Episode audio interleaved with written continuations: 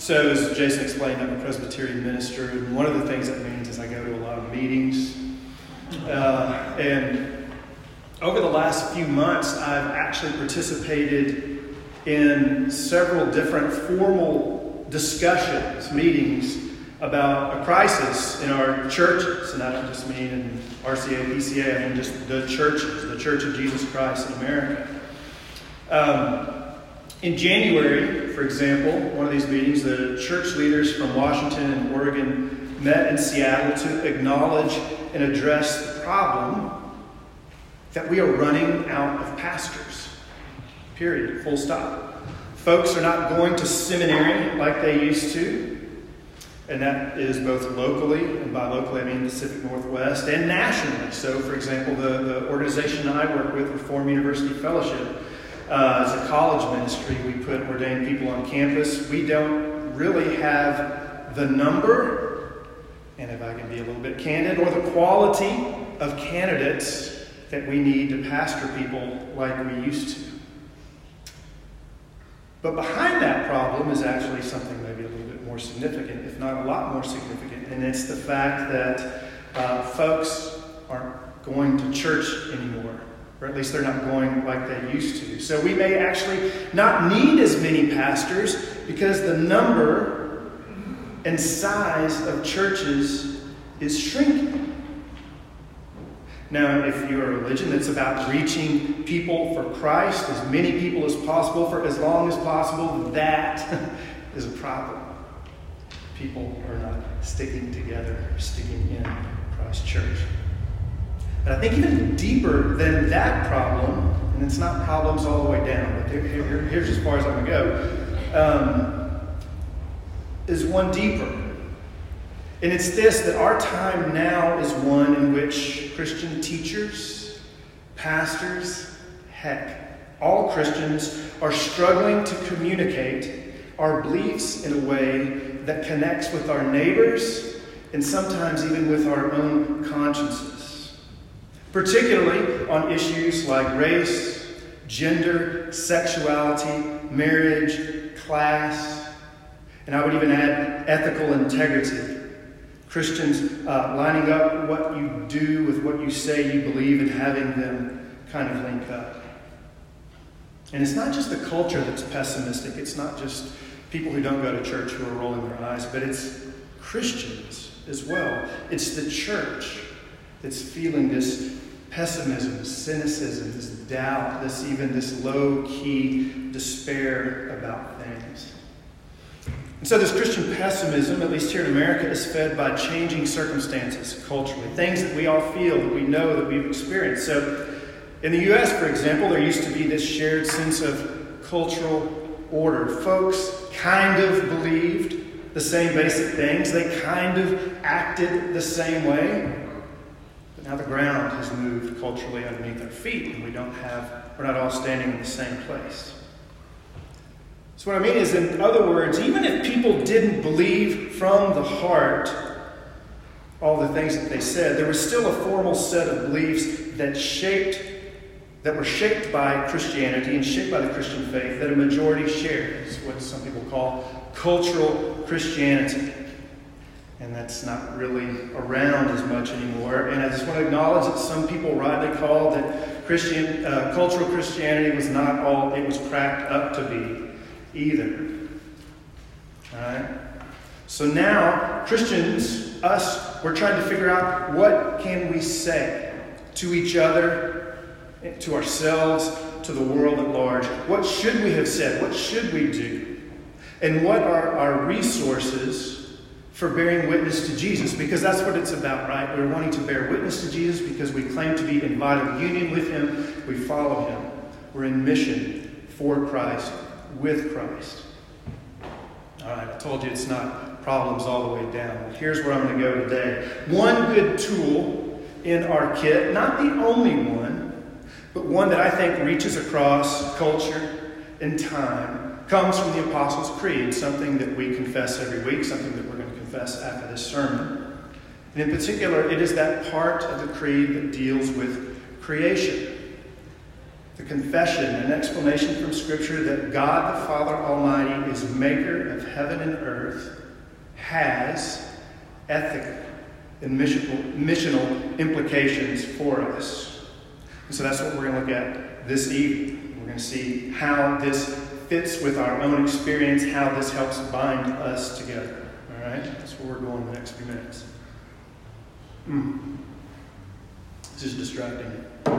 It's kind of a big cut. All right. Here's the first thing. There's a couple of key things going on when we say that God is maker. All right? That's, that's, this is all we're talking about this evening. And the first is this. Doesn't seem like a big deal, but it is actually kind of a big deal. When we say that God is maker, we're saying He is the source of all things. That He doesn't have any partners, that there is nothing that is equal to Him in existence or experience. That God is the source of all things. That He made all things that exist, whether it's something that is visible, things we can see, taste, touch, smell, or invisible whether it is heaven, the stuff that we can only see through a te- telescope, or earth. Whether it is angels, quarks, demons, gluons, whatever those things are. Before God created, there was only God and no one and nothing else. Full stop. Period. Doesn't seem like a big deal because maybe we're used to believing that because we confess it every week. But the prevailing take on reality at the time that the creed was written, all right, around the second century, was that the universe had always just existed. And they believed in gods, but the gods didn't make. But the gods, well, they, they just kind of intervened in things at different times for their own pleasure because the gods were the, the biggest, the richest, the most elite players on the stage of reality. But they were a part of something bigger than themselves as well. So, when you get to the 70s, when I was growing up, in the 80s, there was a show on PBS, right? Portlanders, good PBS watchers maybe. Um, there was a guy named Carl Sagan, and the show called The Cosmos. And you remember what he said? If you watched it, you know what he said because it was his tagline, it was his bumper sticker, it was his t shirt. The cosmos is all that is, or ever was, or ever will be, right? That was like his one spiritual law, or whatever. And uh, it kind of landed in the midst of cultural Christianity, like, believe this guy's saying it. But pre-Socratic philosopher like Thales, you go to Aristotle, philosophers from thousands of years ago would have heard him say that and been like, yeah, that's right. So what? That, that, that's not a big deal. But you see, it is a big deal because there are moral implications to that position.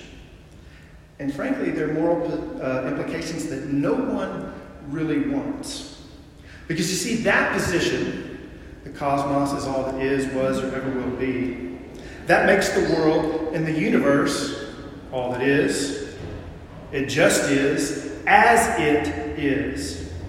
Now, what does that mean? It means that whatever happens in the world, therefore, is, see this, scare quotes, natural, essential, just the way things are.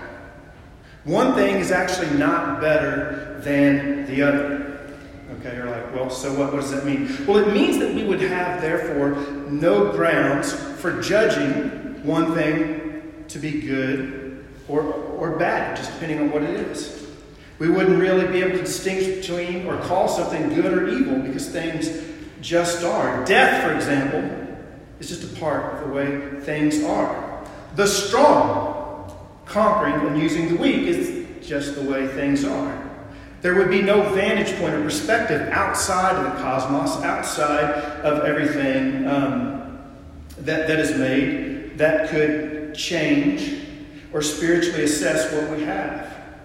There would be nothing to tell us why we should care one way or another about things like justice, or fairness, or compassion, or mercy, or equity. That's why even trenchant atheists like Richard Dawkins or John Gray or Patton Oswalt, right? You, you, you choose your flavor of atheist. They will frankly acknowledge this. And in my opinion, they do kind of their own sleight of hand to get around this because most do not want a dog eat dog world. It's too grim, it's too brutal to countenance. It's not the way things should be. And it's not.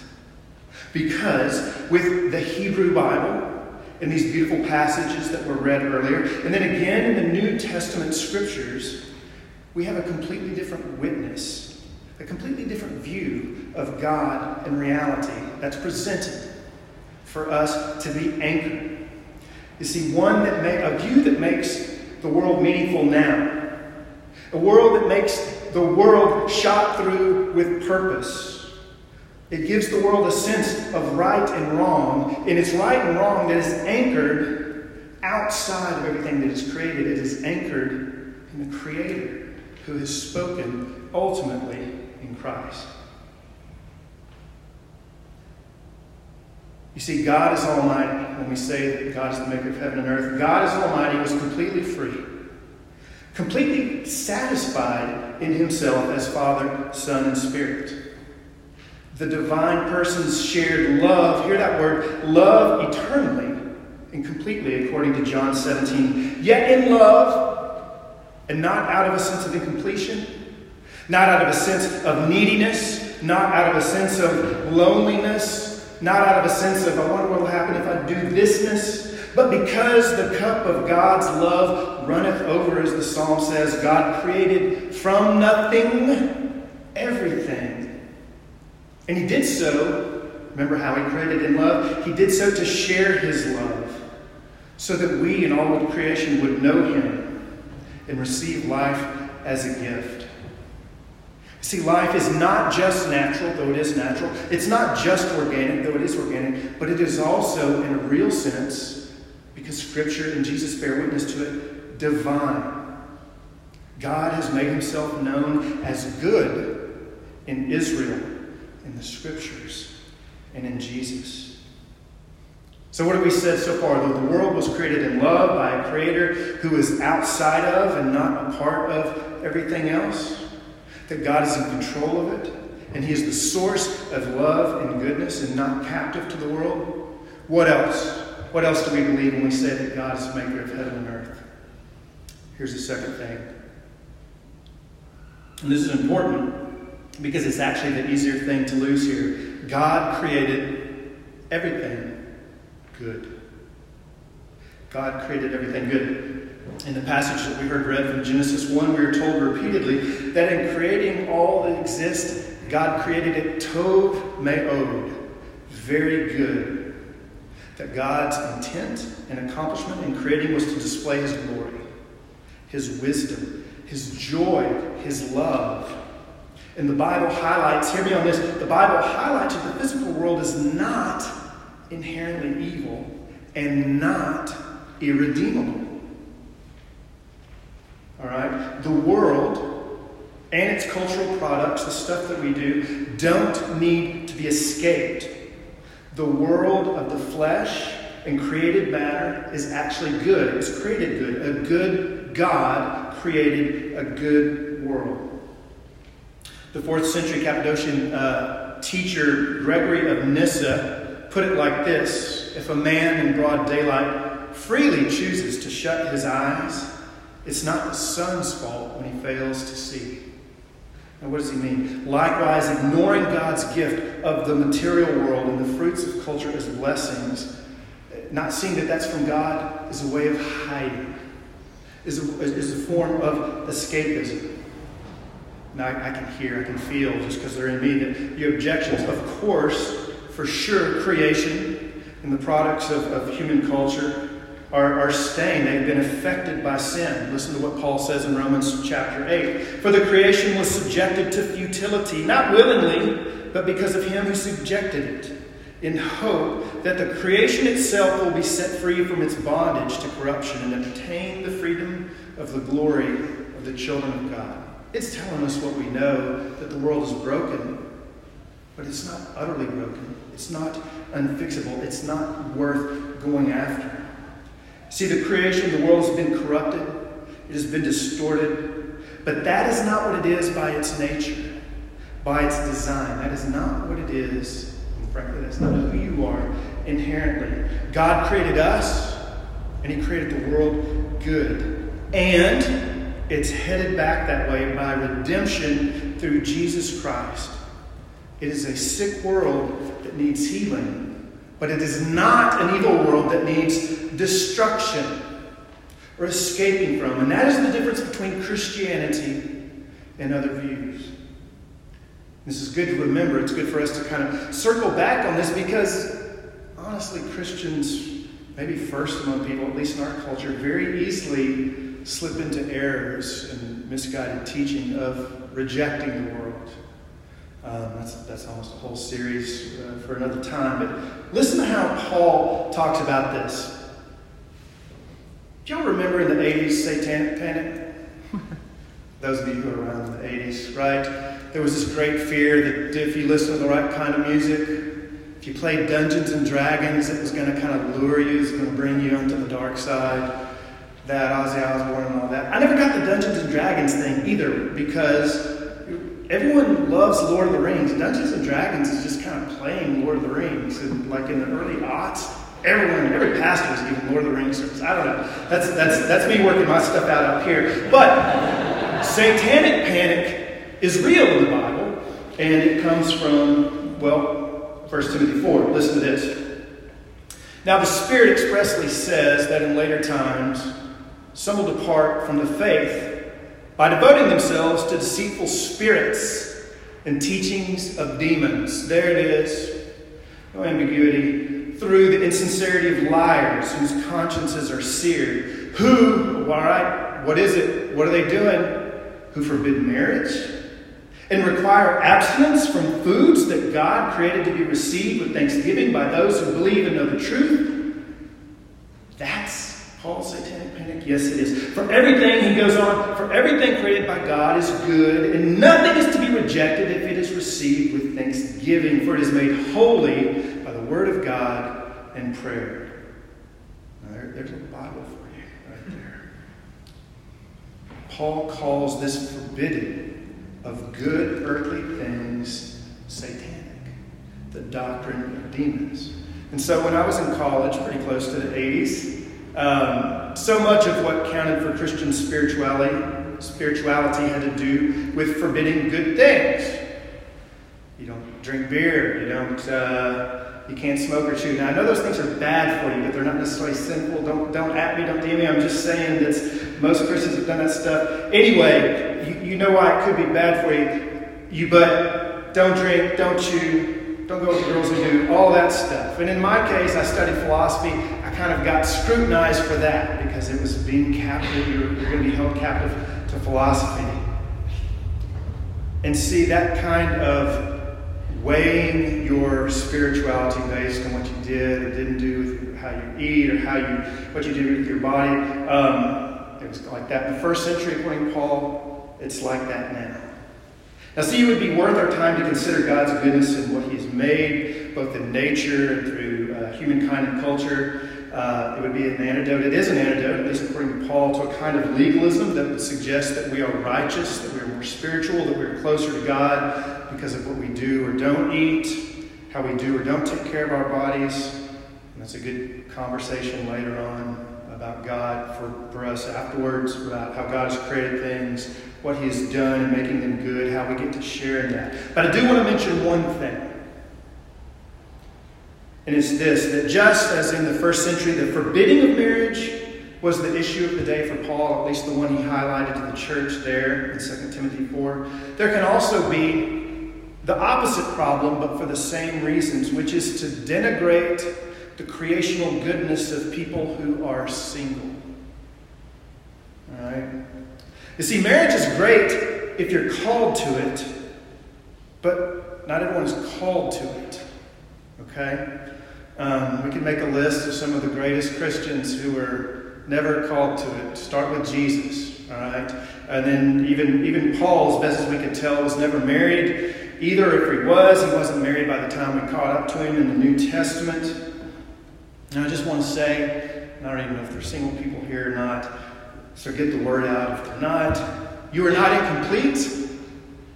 You're not unfaithful. You are not failing to fill the earth if you don't get married as a Christian. You are whole as you are, you are complete Right now, you are good, you are tov me'od as God made you, and you are vital to the health and successful mission of Christ's body.